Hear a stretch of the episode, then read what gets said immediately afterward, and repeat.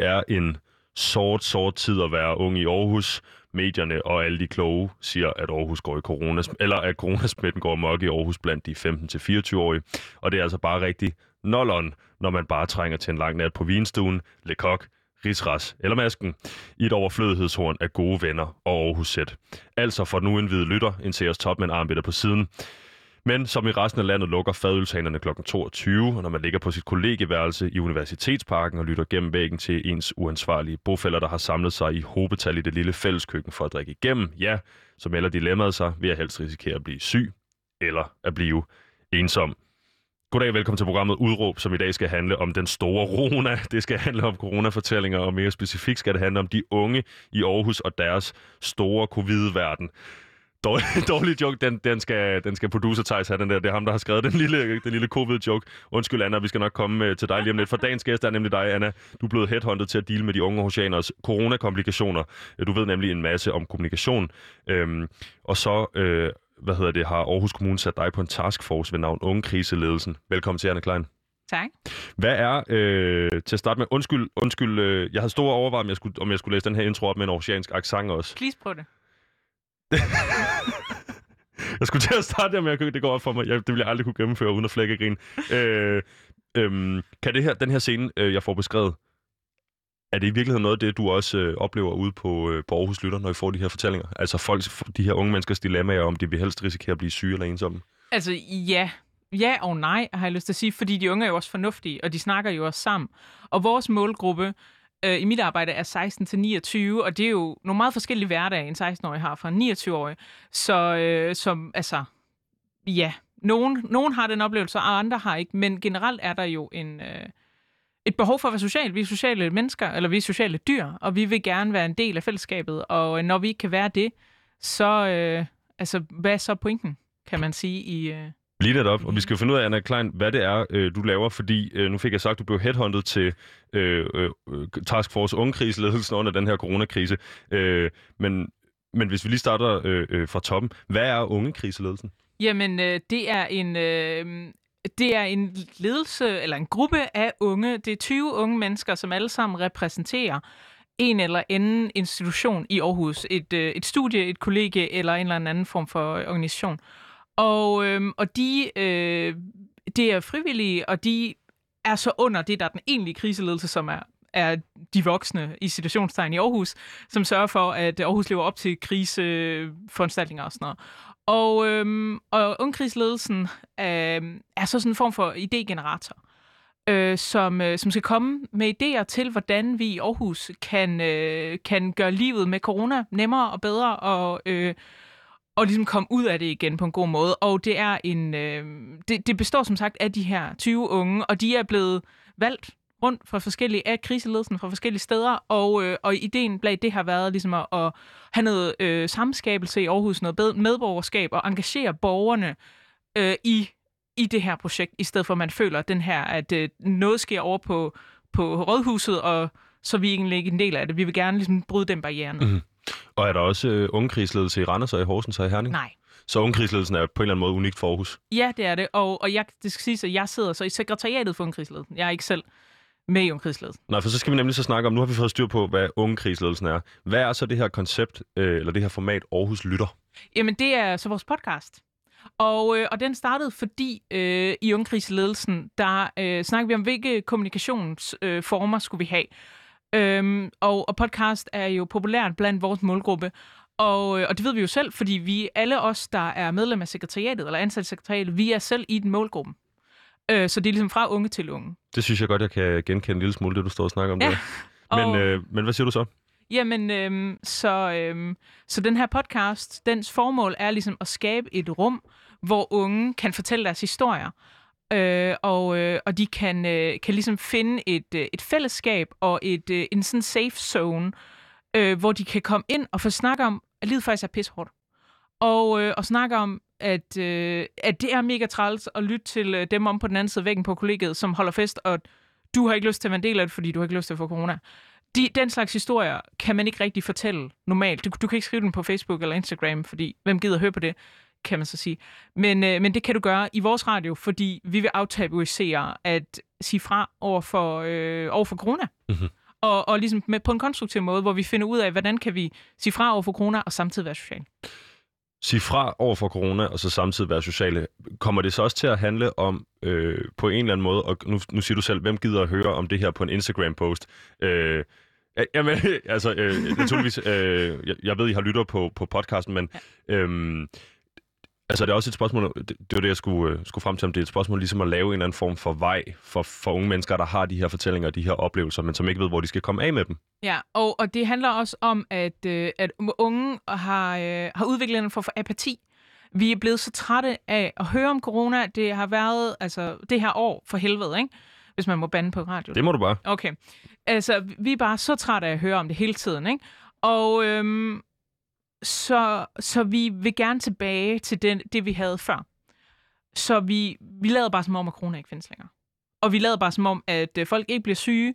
Ligesom i sommer, hvor vi alle sammen var ude øh, og, øh, og drikke øl i parken og sådan noget, og vi tænkte ikke rigtig over, at vi skulle holde afstand og sådan noget. Fordi nu er det sommer, hvem tænker over det? Mm-hmm. Og, øhm, og den, det er også den, vi gerne vil kæmpe imod, den her apati, fordi øh, vi vil gerne tage det seriøst, at corona er der, uden ligesom at, på en måde, som er kærlig og henvendende til de unge. Og så kan man ligesom på en eller anden måde få, få, få, få dirigeret de her øh, følelser af afmagt, følelser af apati og vrede måske et, et, et sted hen, hvor det kan bruges øh, til noget brugbart. Ja, podcasten er et outlet for alle de her tanker. Lige nøjagtigt. Og så kan man lytte dem og tænke, eller lytte til vores afsnit og tænke, hey, jeg har også den følelse. Det er det, og vi skal, øh, Anna, øh, jeg lover dig at dykke meget mere ned i konkret, hvad det er, øh, man kan høre den her podcast. Øh, jeg vil gerne øh, lidt senere i programmet høre om, hvad det er for nogle erfaringer, du har gjort dig, fordi du på mange måder også har været øh, trakten, der har...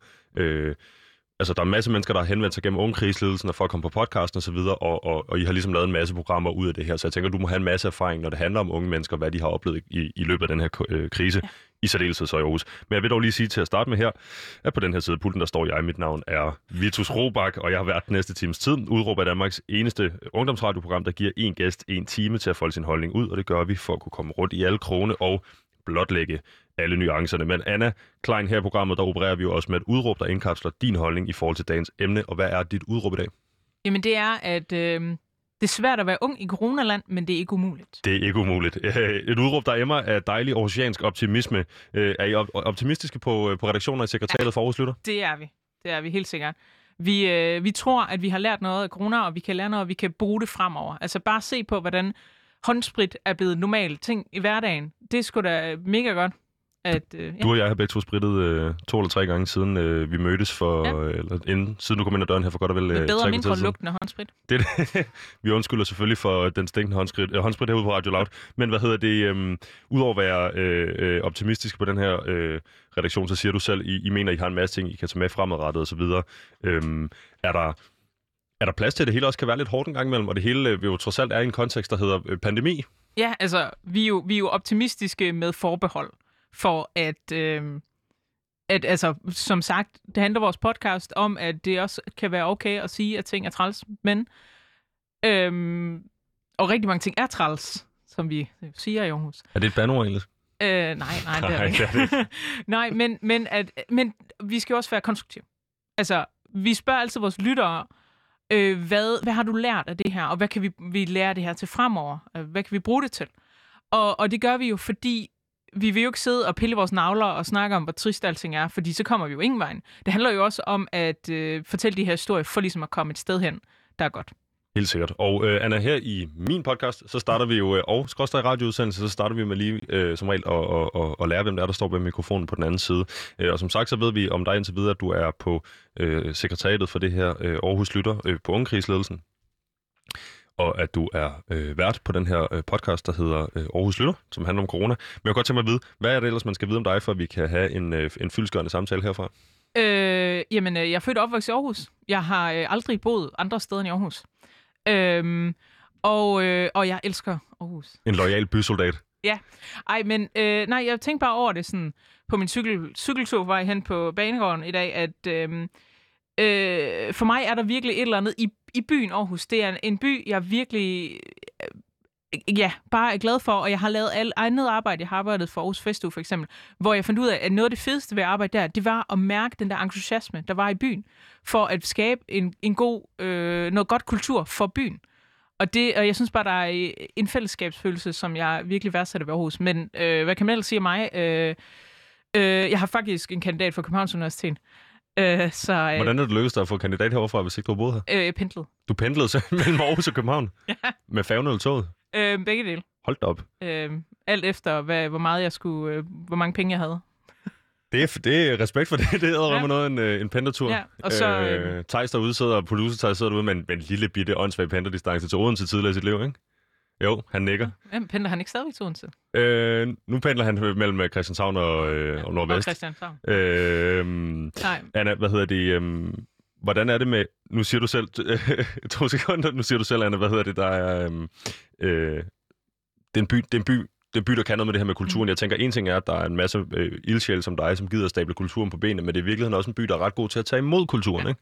Altså både festugen og så videre. Ja, altså øh, Aarhus Festuge er jo øh, Danmarks ældste øh, festival, som, øh, som jo er en, er en vigtig del af kulturen, men, men det er jo ikke Aarhus Festuge, det skal handle om. Men, men Aarhus, jeg synes bare, Aarhus er en, er en, en fantastisk by. Hvis du hører sådan, for eksempel aarhusianske musikere har jo lidt en tendens til at lave sange om Aarhus. Mm-hmm og synge om, hvordan de vil ønske, at de var blevet i Aarhus, eller hvordan de altid, når de kommer hjem til Aarhus, så er det bare fantastisk. Vi kan få producer Thijs hjem til Aarhus med på slag 12.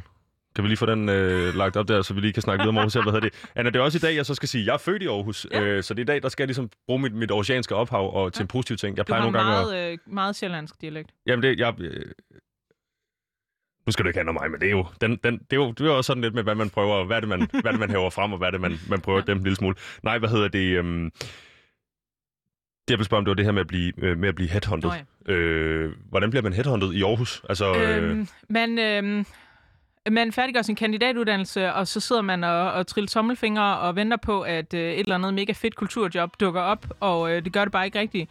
Men så en eller anden dag, øh, der er der nogen fra... Øh, fra jobcenter, der ringer til dig og siger, jeg har det her, øh, kommunen søger den her øh, stilling. Det er fordi, Anna har ikke, Anna har ikke headset på. Prøv at tage headset på, Anna. Ah. Ja, ja, præcis. Den ligger bare som underlægningsmusik. Fortsæt, okay, med, fortsæt ja. med det med at blive headhunted okay. i Aarhus. Ja, men så, øhm, så bliver man ringet op af nogen fra, fra jobcentret, som siger, øhm, øh, kommunen har den her stilling, øh, send dit tv ind, og, øh, og så kan de fortælle måske lige sådan fem linjer om, hvad det er allerhøjst, og så øh, sender man bare sit tv ind, fordi hvorfor, gør man, hvorfor skulle man ikke gøre det? Og øh, når jobcenteret siger, at du, sender, du skal sende CV ind, så gør du det, ikke?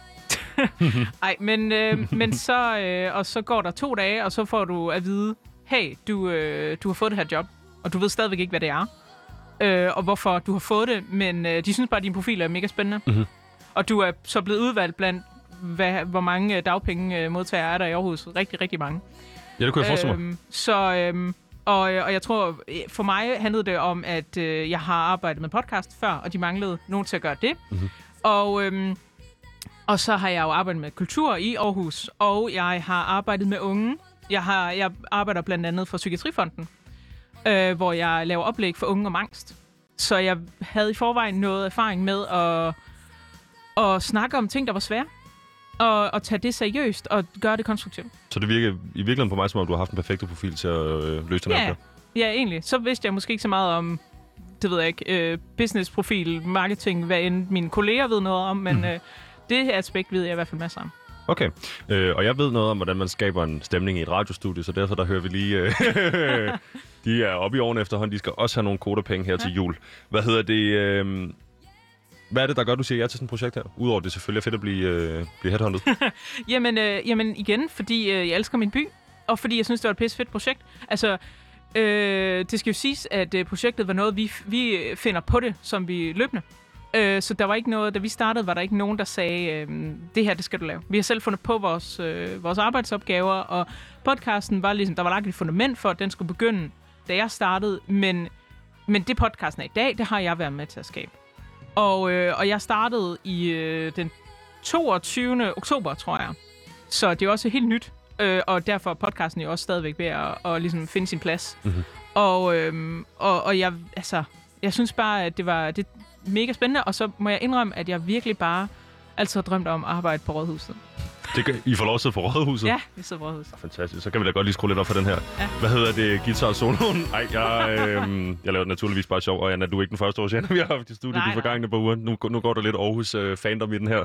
Øh, men det er vel også okay, ny og næ. øh, Du siger selv øh, her den 22. oktober. Altså, hvordan... Øh, hvor meget har I nået at sende siden da? Hvor meget er der sendt noget inden? Kom du først med ombord der? Hvad er det ligesom, vi skal videre med tidslinjen? øhm, øh, der var blevet lavet nogle interviews med blandt andet øh, Lars Østergaard som overlæge nede på Skyby sygehus. Og øhm, øh, som, som ligesom lå til at skulle udgives.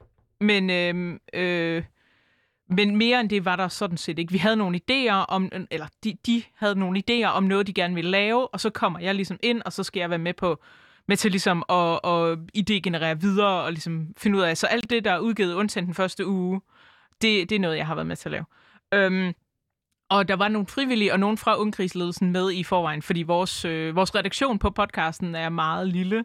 Vi lever meget på, på de frivillige og på, de, øh, øh, på dem fra Ungkrigsledelsen, som ligesom kommer med deres historier også. Mhm. Øh, fordi det skal jo ikke så meget handle om os, som det skal handle om alle de unge i Aarhus.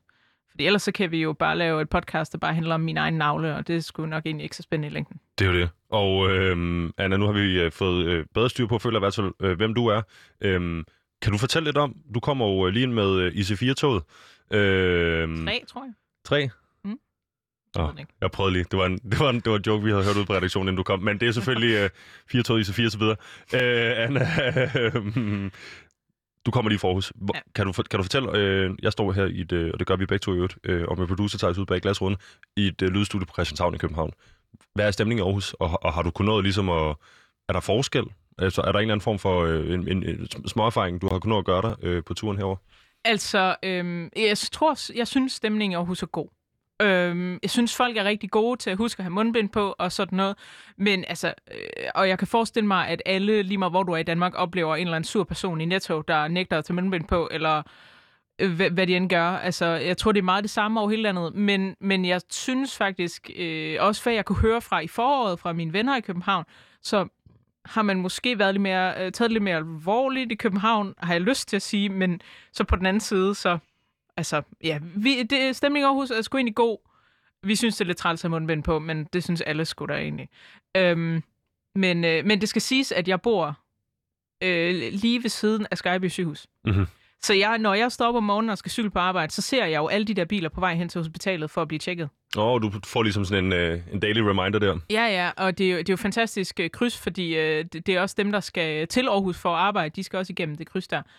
Øhm, og øhm, så, så ja, så jeg kan jo hele tiden se, når ja, der er masser af folk, og, og dem, der skal til Skyby, det er jo dem, der har, der har symptomer. De andre bliver, bliver testet et andet sted. Mhm. Øh, så man, men trafikken er steget enormt meget, så jeg tænker over det meget, når jeg, når jeg cykler på arbejde, at der er virkelig mange biler, der skal derhen, så der må jo være mange. Man kan blive lidt bange i hvert fald. Hvad med det her, øh, for dem, der ikke skulle vide det, så bor der en masse unge mennesker i Aarhus. Mm. Der bor mange... 27,3 procent af oceanerne er mellem øh, 21 og 30. Det er helt sindssygt. Ja. 27,3. Jeg tror, jeg, jeg sad og havde talt og mindet om det der. Det var så for hvem, der var... Det tror jeg var 18 til 30 eller 15 til 30 i går. Det troede min far ikke på, nærmest. altså, det var for mange unge mennesker på for lidt plads, ikke? Ja. Øhm, 27 procent, øh, over 27 procent af, af 21-30-årige. Øh, så det sætter jo ligesom også, må man sige, sit præg på en by, øh, for dem, der ikke har været der. Øh, man kan godt mærke det, når man er i Aarhus. Altså, det er en ung by. Øh, så, så øh, det, man jo har snakket om, noget du og jeg også har snakket om øh, på telefonen i den forgangne uge, det er det her med, hvem der egentlig er de udsatte grupper. Øh, så siger man, øh, hvad hedder det, de gamle er udsatte, det har vi hørt rigtig, rigtig meget nu, øh, i, altså så længe det stod på. Selvfølgelig fordi de også er øh, sådan øh, udsatte i forhold til, hvor slemt det kan gå, hvis de skulle få virusen. Så er børnefamilierne udsatte, fordi det har været travlt for dem, at de skulle have de her hjemmearbejdssituationer til at gå over øh, eller op i en højere enhed med børnepasning, og de skulle på arbejde, og nogen skulle arbejde hjemmefra osv. Men nu snakker man ligesom om, at det er de unge, der er den... Du, hvad sagde du? Sagde du den tredje mest udsatte gruppe? Øh, nej. Øh, Eller den mest udsatte gruppe? Nej, nej, jeg sagde faktisk, at uh, unge var den mest øh, ensomme gruppe. Den mest ensomme gruppe? Ja, Ja. Men, øh, men lige nu i Aarhus, der er, jeg mener, det er øh, de, hvad, hed, hvad er intervallerne? De, det må være 10-20-årige, der er mest udsat lige nu, udover de øh, ældre. Mhm. Øh, men, øh, men det er noget, man har set, for, og det har været, og, og grund til, at Ungkrigsledelsen startede, da den gjorde, men to, det startede i september, og på det tidspunkt, der så man, at øh, de unge, altså der var, der var enorm høj smittespredning blandt de unge. Altså i vores målgruppe, som på det tidspunkt hed 19 til 29, så er den blevet lidt bredere, så vi kunne få gymnasierne med os. Men, øhm, og nu er faldet lidt igen siden da. Øh, men, men det man så var, at de unge tog til fester. Og så, øh, og så tog de hjem og smittede deres familie. Mhm. Øhm, så, øh, så noget af vores arbejde har jo også handlet om at finde alternativer til fester. Præcis. Men det er jo det, jeg tænker, det, det, øh, og, det, og det, lad os øh, gå lidt ned ad den sti i forhold til, til det her med Aarhus Lytter, og øh, hvad det så egentlig er for nogle, nogle, øh, nogle opgaver, I prøver at løse. Øhm, eller lad mig i virkeligheden noget, jeg godt kunne tænke mig, jeg kan lige spørge øh, producer Thijs, om det der bord, det går i lyden. Det, det kan du ikke høre. Nej, skide godt. Øh, vi har øh, nogen, der bor øh, med et ordentligt bord lige bag mig, og heldigvis går det ikke i lyden derude, så det øh, er jeg ked af, jeg skal bruge tid på. Øh, jeg kunne godt tænke mig at starte et andet sted. Øh, Anna, hvad hedder det? øh, eller lige få styr på det. Har du ligesom været med til at starte den her podcast-platform op fra nul? Ja. Hvordan har det været? Øh, øh, men øh, det har været meget overvældende på en måde, fordi de fleste podcasts, de har ikke en kommune bag sig, der siger, du skal være så og så populær, og du skal have så og så mange lyttere, og du skal gøre så og så meget forskel. Det har vi. Øh, for at vi er succesfulde i det, vi gør, så skal vi have noget, der er større end bare det at have lyttere. Så skal vi rent faktisk ha- lave noget, der er til at tage at føle på at lave noget, der er meningsfyldt. Det, det handler ikke bare om at appellere til øh, 10 mennesker derude, som øh, elsker Tintin eller et eller andet. Altså, det handler om at, at, øh, at tale til rigtig, rigtig mange mennesker meget bredt. Og, og det har, har jo været svært, fordi vi skal ligesom finde platformen, hvordan gør vi det? Men, øh, men det har på den anden side også været nemt, fordi øh, de her historier kommer jo til os. De, de er der jo ude. Det er ikke så svært at finde dem, som man egentlig skulle tro. Øhm, og der er hele tiden idéer til ting, vi kan snakke om. Og, øhm, men, men det har jo altså det der med at finde lyttertal, det har jo været øh, sløvt her i starten. Sådan er det for alle podcasts, der starter ud. Men, øhm, øh, men øh, vi, vi fejrede øh, 500 øh, downloads her i sidste uge. Øh, efter at have kørt en måned. Det var vi meget glade for. Hvad, så, så prøv at sige lidt mere om det her. Øh, Succeskriterierne er, er, er større end, at man skal have lyttere. Øh, det skal have en anden form for påvirkning på det samfund, ja, det, fordi den vi kommer skal ud i. have smitten ned. Præcis. Og det er jo det, vores arbejde direkte handler om. Det handler om at få smitten ned.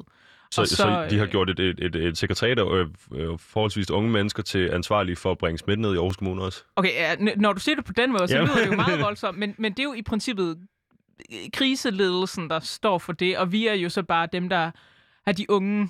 Vi arbejder for de unge, ikke for alle de andre. Øh, men, øh, men ja, i princippet, altså vores succeskriterie er, at, øh, at smitten falder, øh, og så må vi jo så se, om det virker, fordi det er også et eksperiment. Mm-hmm. Hvordan har du så oplevet alle de unge mennesker, deres fortællinger, øh, når, når du får dem ind? Altså, øh, jeg synes, øh, de unge har været rigtig gode til at, at komme og være engageret i det her. Vi har nogle mega søde frivillige, som har valgt at fortælle deres historier, og som, som, som virkelig brænder for at, at få lov til at være med. Og, øhm, og som frivillige får de jo ikke lov til andet end at fortælle deres historie. Det er ikke, fordi de får en Roskilde-billet eller et eller andet helt vildt. Øhm, de, øh, de får bare en, øh, ja, lov til at komme ud med det, de har. Og, øhm, og, og det har jo været, været fantastisk. Vi har ikke fortalt så mange historier nu, men, øh, men entusiasmen er der helt sikkert. Og hvad med, øh, kan du pege på noget, der har været den, sådan, den mest opløftende fortælling? Øhm, jeg synes, øh, i fredags udgav vi et afsnit, øh, som øh, vores frivillige Marie havde produceret om, øh, om hvordan det var, da der var øh, øh, hvad hedder det, smitteudbrud på hendes øh, kollega. Mhm. Der var en af hendes... Hun bor, sjovt nok, øh, på kollegiet i øh, Uniparken, øh, hvor man deler toilet og bad og alt det der. Og, øh, og der var en, der, øh, der blev syg, og så skulle de ligesom finde ud af, hvordan håndterede de det. Og, øh, og imens det var en mega svær situation, så var de meget konstruktive omkring det, at, at det var sådan, at, at de fandt et fællesskab sammen øh, om, hvordan kan vi leve sammen. Og, øh, og det er jo det er en mega svær øh, situation at stå i, fordi altså, hvad er et kollega? Er det, er det privat? Er det, er det familie? Er, det, øh, er, de, er de en... Øh, altså, hvordan skal man forholde sig til dem, man bor i kollegie med? Så de skulle lave deres egne regler og prøve selv at finde på, hvordan de skulle forholde sig til det her. Og det gjorde de bare mega godt, og de var mega gode til at fortælle det. Og det, øh, altså, det varmer mit hjerne at høre sådan nogle historier. Fordi generelt så har, altså, har vores historie måske en tendens til at være lidt på den negative side, men det er jo samtidig også den konstruktive side. Så øh, Men her var der et, eksempel på en, en historie, der var decideret opløftende. Ja, ja, det var, det var en, øh, de fik noget virkelig godt ud af situationen, og det var kun den ene, der var smittet, heldigvis, kan man så sige. Hele forløbet igennem også. det havde jo været interessant, hvis de alle sammen blev smittet. Det, øh. Så det bliver også en, en, en, en eller anden forstand en succeskriterie for jeres platform, at man kan tage den her øh, historie og så ligesom sige, prøv at hvis I bor på kollegeværelse, så er det her the way to do it. Ja, ja, ja. Øh, det kan man jo sige, og, og, og de går jo og knupper sig op af hinanden, når de deler toilet og, og alt det der bad og sådan noget hele tiden. Så, øh, så, så må det jo være succeskriteriet for den type kolleger, mm-hmm. og for folk generelt måske. Øhm, er det dyrt, det her? Fordi jeg tænker, det næste spørgsmål bliver, om vi skal, hvor meget vi kan få det ud i resten af Danmark, hvis det fungerer. Men er det, er det, er det dyrt at have et sekretariat med en masse mennesker, der skal lave en podcast?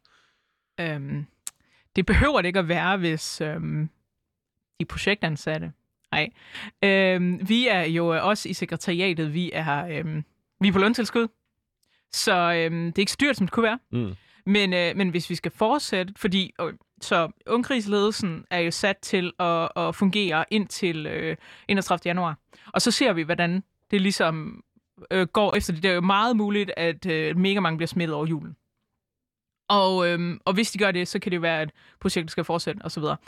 Øhm, og vi vi er ansat indtil øh, slutningen af februar, også i sekretariatet.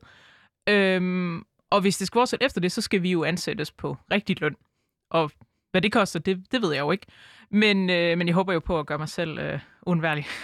det er klart. Øh, det jeg tænker på er jo så selvfølgelig, om, man, om det her er noget, man kan øh, sprede ud i resten af, ja. af, af, af landet, eller om det er noget, der er helt vildt dyrt, og noget Aarhus har taget mm. en satsning på, for at prøve at få lidt, hvad hedder det... Øh, skulderklap af WHO, som vi også skal snakke om ja. lige om lidt her. Altså, øh, jeg tror et eller andet sted, så er det ikke et spørgsmål om, om det er dyrt, så er det et spørgsmål om, at man bør gøre det. Altså, jeg tror, alle kommuner kunne have godt af at engagere deres unge, og få de unge til at føle sig hørt, og få deres unge til at føle, at de ligesom har en påvirkning på hele den her situation, der påvirker os alle. Øhm, så det, det er meget muligt, det koster en masse penge. Øh, det ved jeg altså ikke. Men, øh, men spørgsmålet er, hvad det koster på, altså, på andre parametre, kan man sige. Helt sikkert. Det næste er, at vi skal snakke om, det, det her med ungekrigsledelsen og den her, øh, det her forskningsprojekt, der hedder HOPE. Ja. Uh, How Democracies Cope with COVID-19. Jeg ved ikke, hvor de har fået HOPE fra i den... Jeg tror, vi skal have, høste det ud af... Jeg ved ikke, hvor de får PRI fra. Nej, det er det. Men det, de har prøvet at gøre nogle af bogstaverne større for, for at hjælpe dem lidt i mål. Men det er et forskningsprojekt, som beskriver sig selv som en a data-driven approach som undersøger, hvordan demokratier håndterer coronakrisen. Øh, jeg har jo taget et øh, citat med her fra øh, øh avisen Aarhus.dk, øh, øh, omkring hvad WHO har sagt om øh, det her projekt. Øh, Ungekrigsledelsen er et forsøg på at nytænke måden, vi som demokrati håndterer coronavirus på. Initiativets fokus er at invitere civilsamfundet med ind i maskinrummet, hvor løsningerne udvikles, og på den måde inddrage oceanerne som en aktiv ressource i krisehåndteringen. Netop den samskabende tilgang har blandt andet fået stor ros af Verdenssundhedsorganisationen WHO, der i en pressemeddelelse fremhæver unge kriseledelsen som et godt eksempel på borgerinddragelse. Altså har øh, WHO været ude i en pressemeddelelse og øh, stikke tommelfingeren i vejret for, for, for det her projekt. Øhm, hvordan er det, at Aarhus Kommune... Øh, altså, hvad er det, Aarhus Kommune har forstået, som WHO så godt kan lide, som resten af landet måske ikke forstår, eller resten af verden i virkeligheden? Jamen, øh, medborgerskab, tror jeg at, at ligesom, jeg, at det lyder jo super plad romantisk, når jeg beskriver Aarhus som den her sådan, dejlige by. Men, men jeg tror virkelig, det er det, det er. At, øh, at man i Aarhus har indset, at for at vi virkelig kan gøre noget for borgerne, så skal vi inddrage borgerne. Øh, og, og det skal vi gøre meget direkte, fordi ungkrigsledelsen arbejde er jo en ting, men vi engagerer jo også unge på forskellige andre måder. Altså for eksempel gennem podcasten har vi jo frivillige, som ikke har noget med ungkrigsledelsen at gøre. Øhm, så det er ligesom, vi, vi skaber en platform, for unge kan deltage. Og, øhm, og det, det, øh, det tror jeg, at øh, er vejen frem. Altså, som det er vist under kategorien på WHO's officielle hjemmeside, som øh, sådan co-creation kalder de det. Så det, øh, det er en måde også at få øh, det at kæmpe mod corona til at føle lidt mere håndgribeligt for borgerne. Og hvad er det for en øh, rolle, det her forskningsprojekt HOPE spiller? Jamen, øh, det er, øh, altså, det, det øh, det er et samarbejde, vi har, fordi de, de eksisterede før vi gjorde, skal det siges. Øh, og de er, øh, de er støttet af Carlsbergfondet, så øh, de har også, øh, også noget at gøre med, og de, deres rolle er så, så også derfor vigtig. Og de forsker i en hel masse, masse forskellige ting, som har med en masse målgrupper at gøre, sådan noget, og hvor vores data specifikt er det med unge. Og, øhm, og vores samarbejde ligger egentlig i, at de observerer vores mødre, og så kan de bruge det data, men, øh, men de sender også data til os, som, som er de her øh, forsknings... Øh, øh, undersøgelser, hvad hedder sådan noget, spørgeskemaundersøgelser, de sender ud. Og de, øh, de sender cirka 4.000 spørgeskemaundersøgelser ud om ugen til, øh, til, Unge borgere, nej, til, til borgere i Danmark, tror jeg generelt. Okay. Men øh, nej, det, det skulle sgu egentlig nok passe, at det er unge i Aarhus. Det er jeg faktisk lidt i tvivl om. Men i hvert fald til den, øh, den vi har brugt specifikt, der har der været 4.000 unge. Ja, så det er nok rigtigt nok. Og, og, og, og kan du på en eller anden måde, øh, ud fra det samarbejde, der så kører med Hope, altså kan I på en eller anden måde, nu, nu siger I, I laver noget, noget vidensdeling, øh, er, der, er der andet, hvor du ligesom kan se på den måde, øh, deres øh, øh, hvad hedder det, forskningsprojekt udvikler sig, at I helt reelt gør en forskel? Altså, øhm, det, det, der er interessant ved at se på det, det er, at de laver de her grafer, baseret på nogle forskellige spørgsmål, og nogle af spørgsmålene handler som for eksempel om, føler du, at, øh, at de her regulationer, som øh, øh, Sundhedsstyrelsen de øh, ud med, at de gør en forskel? Hvis jeg følger dem, gør jeg så en forskel? Er det noget, man føler?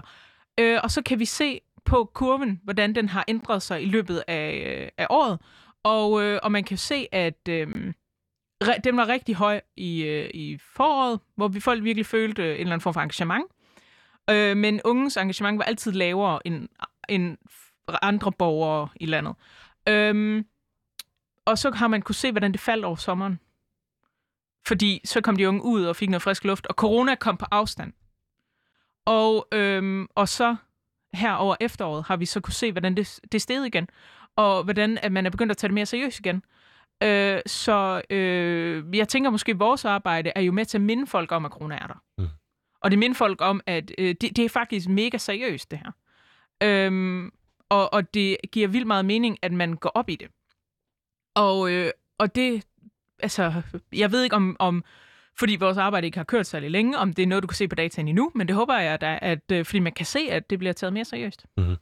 Jeg tænker jo, øh, som, til noget af det, du siger tidligere, nemlig også det her med øh, øh, unge menneskers apati, når det kommer til øh, alt med corona i virkeligheden, at vi- vi kiggede på, øh, fordi vi runder godt og vel, jeg tror det er i dag, vi runder 150 episoder i vores lille foretagende, øh, Øhm, der har vi igennem den her, fordi vi startede lige op sammen med coronaen i april, lavet, det her det må være øh, udsendelse nummer 7 eller 8, som har noget med corona at gøre på den måde. Og jeg var allerede blevet sådan lidt, og det har jo ikke noget med, med det her emne at gøre, fordi det jo så selv handler om noget andet. Men jeg var også blevet lidt coronapatisk, hvor jeg tænkte, er der nye vinkler, ikke? Altså, så kommer der en vaccine, så kan vi snakke om det, og så videre. Men er der ligesom, er der andre vinkler, vi ikke har, hvor vi ikke ligesom har hørt eller et eller andet? Så hvordan, hvordan øh, A, hvordan beskæftiger du dig med coronaapati? Hvordan løber du ikke død i de her coronafortællinger? Og B, hvordan sørger man for ligesom at holde, at holde det friskt, øh, hvis- de fortællinger, man øh, har, som regel handler om corona, og der måske er en eller anden form for, som du selv beskriver det, coronaapati i ungdom i Aarhus? Altså, det skal jo siges, at alle mennesker er individer.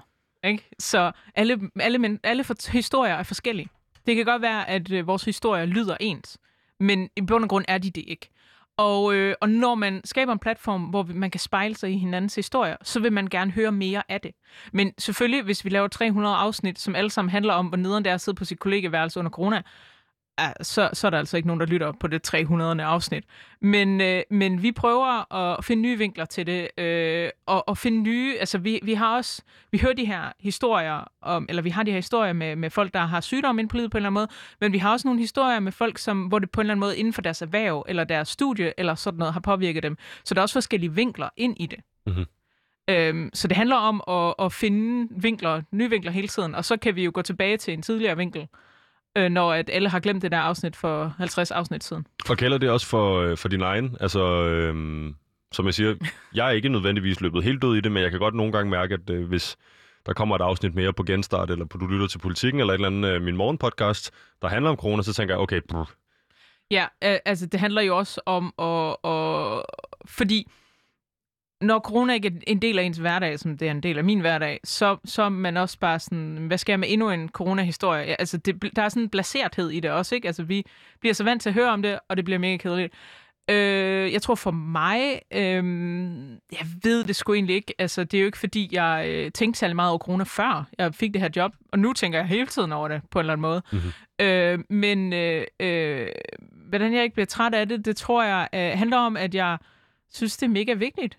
Altså, det, det handler jo bare om at tage det seriøst, tror jeg. Og Hvordan, jeg skal nok om et halvt år, kan det være, øh, jeg har en anden øh, følelse omkring det. Men, øh, men generelt så, så synes jeg bare, det er vigtigt at snakke om, om unge og sådan noget som mentalt helbred.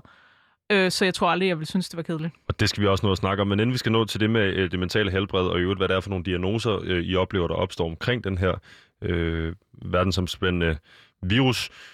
Det hedder en pandemivirus. Pandemien. Øh, det skal vi nok komme tilbage til, som sagt.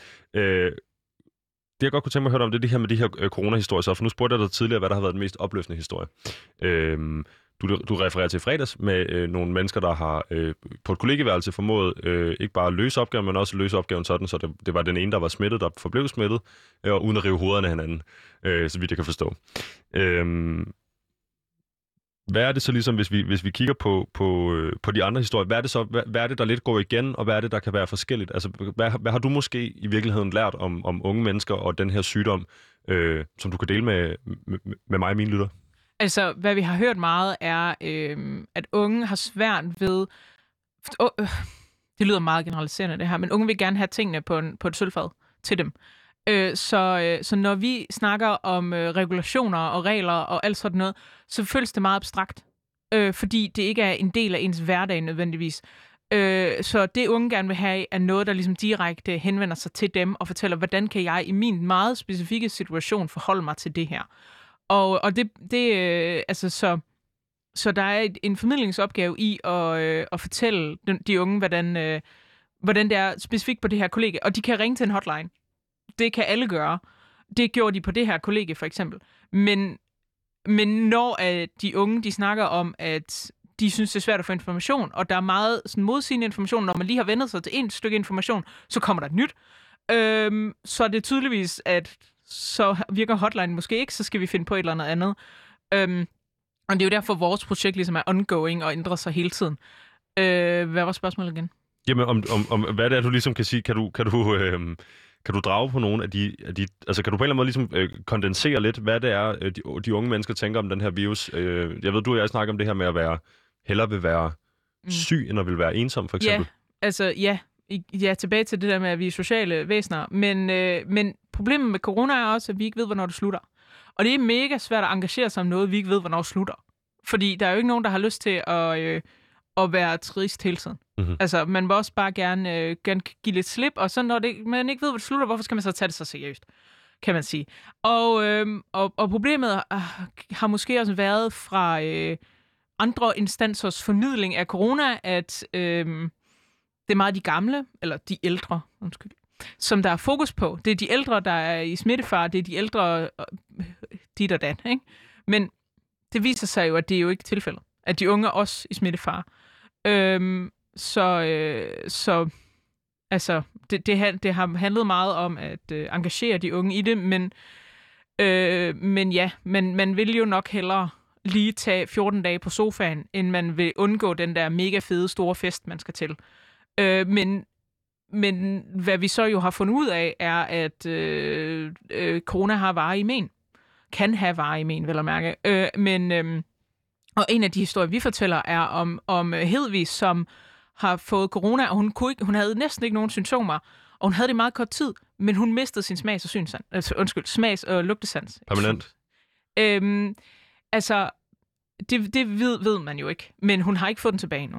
Og, og det vil ikke sige, at det betyder ikke, at hun ikke kan lugte og smage noget som helst, men den er fuldstændig forvrænget. Altså hun snakker om, hvordan hun selv synes, hun lugter af løg og flæskesteg. Og hun kan slet ikke holde ud og drikke vand, fordi det smager olie. Det er selvfølgelig ikke sjovt, men jeg må godt lidt grine af det, for jeg havde det selv. Men det gik, ja, ja. Og det, for mig gik det væk efter en tre uger. Øh, jeg men, men hun, for hende var det i marts, og hun har det stadigvæk sådan. Ja, det, ej, det, er, ja, det er virkelig ikke sjovt. Øh, løg og flæskes, ja. Øhm, ja. Hvad er så ligesom... Øhm, det er altså meget dansk. Ja, det er meget dansk, og det er lidt julet også i virkeligheden. Men hvis, hvis vi kigger fremad øh, rettet, så øh, er det jo sådan, at det ikke er urealistisk, at der bliver øh, danskere, der bliver vaccineret inden øh, 2021 i virkeligheden, i måned, øh, udgangen i december måned, med, hvis alt flasker sig og så videre. Mm. First responders, tror jeg, dem, der får dem først, og de gamle og så videre. Tror du så, det kommer til, hvis det ikke allerede har, øh, kommer det til at påvirke, hvordan historien er i, dit, øh, i din podcast? Kommer der lidt mere håb måske? Måske, men jeg har lyst til at sige, at der er håb i forvejen jo. Men, øh, men jeg tror ikke, det kommer til at ændre sig, fordi historien er stadigvæk lige vigtig. Altså, det er stadigvæk vigtigt at vide, hvad en person lavede i marts i oktober. Altså, det, øh, historien kommer stadigvæk til at være der, og vi skal stadigvæk anerkende, at det her var et tidspunkt i vores liv. Fordi når vi kommer på den anden side af corona, og vi bliver vaccineret, og hvad der ellers sker, så skal vi jo glemme, at det her var noget, der skete. Vi skal også lære af det. Altså ligesom at folk stadigvæk snakker om den spanske syge. Altså den er vigtig, og den dræbte enormt mange mennesker, meget mere end corona har gjort. Og, den er jo, og det er jo derfor, det, altså, vi skal jo stadigvæk snakke om sådan nogle ting. Jeg forestiller mig øh, en, en, en fremtid, hvor den næste udgave af covid-19, eller det er så COVID, måske covid-23 kommer, at du bliver sådan en slags øh, sekretariatschef for alle store danske byer, der skal have lavet podcast, for ja. at imødekomme øh, behovet for unge menneskers øh, behov for at udtrykke sig omkring, hvordan de Ja. har det. Jeg laver mit helt eget corona-podcast-studie. Præcis. Ja. Øh, Anna, inden øh, vi hopper videre til det der med øh, angst, stress, depression og de andre ensomhedsdiagnoser, øh, så kunne jeg godt lige tænke mig at spørge, stille dig sidste spørgsmål på det her, som er, tror du, de ting, øh, I oplever med det her i Aarhus Kommune, også foregår i andre kommuner i landet, eller er det specifikt for Aarhus? Altså, vi siger jo, at vi, vi henvender os til de unge i Aarhus, men alle kan jo lytte til vores podcast. Alle kan få noget ud af det, vi laver, fordi alle unge er jo, øh, altså, unge i Horsens er jo ligesom unge i Aarhus. Altså, det, øh, alle kommuner kan få noget af det her. Jeg tror også, alle lande kan få noget, få noget ud af det her, fordi der er jo noget at genkende i de her historier og de ting, vi gør. Ja. I forbindelsen, øh, Anna, øh, med tilblivelsen af det her program, så havde vi snakket om det her øh, statement, som jeg også har sagt øh, flere gange i løbet af dagens udsendelse. Altså, de unge vil hellere have corona, end de vil være ensomme. Vi har også snakket om, de unge vil hellere have corona, end de vil have diagnoser. Altså den her, den her øh, følelse, øh, vi har haft om, at øh, Sagde du, de unge vil hellere være unge, end at have diagnoser? de unge vil hellere, undskyld, de unge vil hellere være syge, indforstået med corona, end de vil have diagnoser. Altså det, du også sagde før, med at tage til fest, i stedet for øh, og, og, og, og skulle ligge derhjemme ikke se nogen mennesker osv. Mm. Øhm, vi ved fra, øh, fra forskning, fra data osv., der er kommet, altså nærmest kom efter et par måneder af den her øh, virus, at det har haft en, der er, har været stigninger i øh, registrering af unge mennesker med alle mulige forskellige former for øh, psykiske lidelser og diagnoser. Øhm, men det, jeg godt kunne tænke mig øh, at, at spørge dig om til at starte med igen, fordi øh, jeg godt tør at gøre, lidt, øh, gøre dig øh, lidt øh, hvad hedder det, unge ekspert. Hvad er det, der er så farligt ved at være ensom? Øh, jamen, øh, det er bare... Øh, jeg har lyst til, at det er unaturligt. Altså, det, det er lige meget, hvor fedt man kan synes, det er at, at have en, øh, en weekend, hvor man bare sidder derhjemme, så er, øh, så er det en naturlig del af det at være menneske og være social. Og vi har brug for andre mennesker til at, at være den, vi er. Andre mennesker ligesom er jo en, er en del af, af, af os. Vi kan ikke leve alene, basically. Men, øh, og så har jeg en eller anden teori om, at der er jo ikke nogen, der er sin egen lykkesmed. Altså, vi er jo nødt til at bakke hinanden op og være sammen. Og når man, altså, jeg var, var jobsøgende, da corona ramte. Så jeg sad jo bare derhjemme, trillede tommelfinger og havde ingen at snakke med. Øh, og, øh, og jeg kunne da hurtigt mærke, at jeg var nødt til at gå udenfor og se andre mennesker på gaden, fordi ellers så blev jeg simpelthen bare bims. Øh, og, øh, og bare det der med at se et andet menneske kan være fantastisk, men, men for eksempel Maria, som hvis historie vi fortæller i, øh, i vores øh, andet afsnit, øh, hun, havde, øh, hun var i risikogruppe, og hun var isoleret helt, helt alene i 26 dage, hvor hun ikke så et andet menneske og ikke forlod sin lejlighed. Hold op. Og, øh, og når hun snakker om det i, i afsnittet, så lyder det som om, "Nå, men det klarede hun jo fint, men altså, det har jo, har jo helt sikkert været mega hårdt for hende, og ensomhed er bare, øh, altså, det, det kan, er jo ødelæggende. Jeg tror også, hvis man kigger på, hvad det er for nogle begiven, livsbegivenheder, der kan sende folk ud i, i, i situationer, hvor de ender med at blive stresset, eller blive depressiv, eller få Øh, øh, altså akut stress, eller få en, en, depressiv oplevelse, ikke nødvendigvis øh, noget, der ændrer dem for livet, men så snakker man jo om sådan nogle øh, begivenheder, som for eksempel, øh, det kunne være, at man, man er flyttet, det kan være, at ens forældre blev skilt, det kan være, at man har fået et nyt job, det kan være, at ens kæreste er gået fra en. De her livsbegivenheder, der kan, der kan sætte øh, spor i ens psyke. Så tænker jeg på, om man har jo aldrig rigtig snakket om 26 dages ensom is- isolation, for det har ikke rigtig været en ting i vores levetid nu, at det kunne være en mulighed. Men er det ikke lige netop sådan nogle begivenheder, som du måske lidt selv øh, refererer til, altså, eller øh, hvad hedder det, øh, lægger op til, at det er den her slags begivenheder, der kan øh, feje benene væk under det ellers fint og stabilt unge menneske, og, og, og, og ende med, at de øh, på en eller anden måde øh, er at finde på, øh, på spektrum for, for psykiske lidelser. Jo, øh, øh, helt sikkert. Det, øh, og jeg tror også, at øh, i den her uge har vi angst-tema på Aarhus Lytter. Ja, hvad betyder det? Øhm, jeg synes, det er virkelig passende, første uge af december skal være angstugen, fordi øh, ja, der er intet, min, mere, intet mere angstprovokerende i mit hoved end jul. Nå, det, inden du fortæller mig angstuen, så vil jeg gerne høre, hvorfor, hvorfor julen er angstprovokerende for dig. Det er den, fordi øh, der er mega meget, du skal forholde dig til. Du skal se en masse mennesker, og det er ligesom socialt uacceptabelt ikke at se en masse mennesker. Hvem har lyst til at være den der person, der ikke har 40 julefrokoster til til? Okay, det, nu overdriver jeg helt vildt, ikke? Men, men du ved, der, der er sådan et socialt pres i, at du skal ud og se andre mennesker. Så er du Der- vegetar, ved jeg. Ja, ja, hvad fanden skal jeg spise juleaften? Who the fuck knows? Hvad skal jeg spise til julefrokost? Jeg ved det Det er ikke. mange søde kartofler og rødkål. Jeg kan ikke fordrage øh, brune kartofler, Åh. så øhm, ja. Øh, ja, det er rigtig meget rødkål. Og rigtig meget øh, Snaps. falafler og snaps, ja. Øh, men så har jeg ikke noget mod snaps. øhm, men, øh, men, men der er sådan en, en, en masse, masse pres, der bliver lagt på en, og jeg kan bare se på min mor, hvor vigtigt det er for hende, at julen bare er perfekt. Og det var sådan, fuck julen. Hvorfor skal vi gå så meget op i det her? Det er min personlige holdning til julen.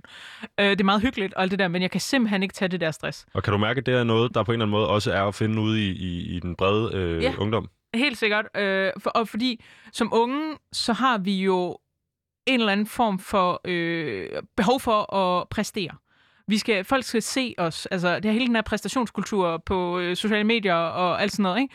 Vi tænker over, hvad for noget tøj vi tager på om morgenen. Vi tænker over øh, whatever.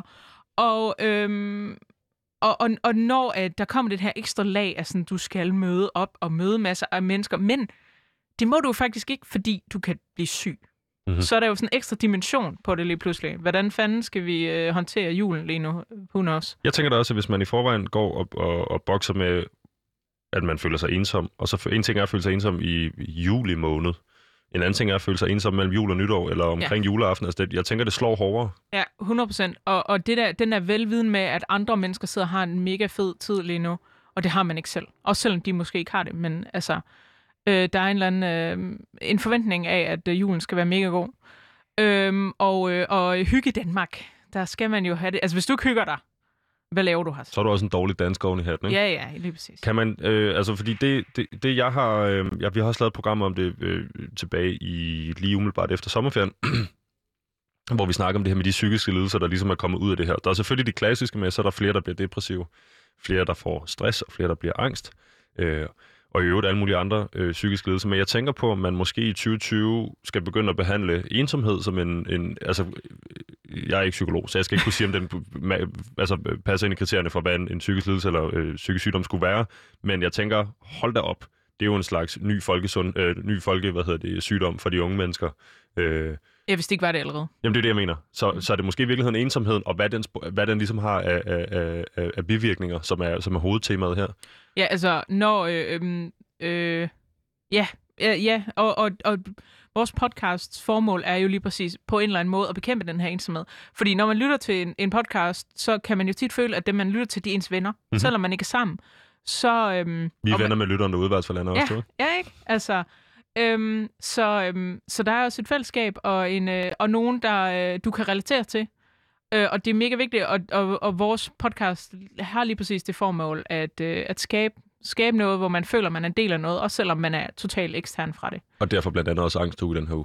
Ja, ja, og, øh, og, og vi har selvfølgelig angstue, fordi jeg selv har angst. Så det er jo noget, jeg selv synes, at vi skulle snakke om. Og fordi jeg havde hørt de her historier, som de, de interviews, der blev lavet, inden jeg startede, og i gennemgående tema i dem var angst, men det var den her sådan, elefant i rummet, som ingen kunne finde ud af at sætte ord på. Øh, altså for eksempel Maria der, som var i, øh, i øh, hvad hedder det, øh, hvad hedder det, når man er udsat gruppe? Mhm. Ja, mm. ja hun, hun har en, en lungesygdom, der gør, at hvis hun får corona, så kan hun basically dø. Mhm. Og, øh, og hun havde fortalt om den her historie i Bilka, hvor at, øh, at der er en dame, der kommer meget tæt på hende, og hun siger, undskyld, vil du ikke være sød og tage afstand, fordi jeg er i risikogruppe, hedder det. Og, øh, og den her dame bare sådan, nej, det vil hun ikke. Og, og når jeg hører det her, så tænker jeg jo, altså, det, det lyder så ubehageligt, når hun fortæller om det, og, og, øh, og jeg har glemt min pointe igen. Jamen i forbindelse med, med, med, med angsten som, øh, hvad skal man sige, øh, Nå ja, ho- hoveddiagnosen for Ja. det her. ja, altså, ja, og hun fortæller det her, men, men hun siger aldrig ordet angst. Hun siger aldrig, hun giver det ikke et navn. Ah, Hun, hun siger bare, når så er jeg bange.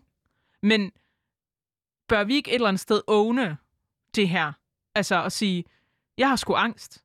Jeg, jeg har angst lige nu i den her situation, når jeg står i bilkær, og en eller anden dame ikke gider at holde fucking afstand. Øhm, det, det, det er vores podcast. Det, det skal være okay at sige, hold afstand, jeg har angst. Helt sikkert. Det skal være okay at sige, Det det, burde være udråbet i dag, præcis. ja. Hold afstand i hangs for helvede. Hvad hedder det? Øhm, Anna, øh, vi skal øh, selvfølgelig øh, slutte på en lidt mere opløftende note end øh, depression, stress, angst osv.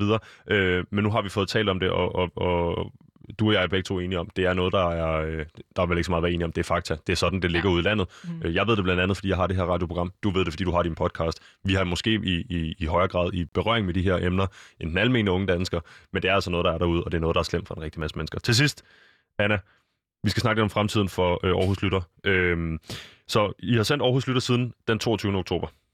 Nej. Ugen for inden.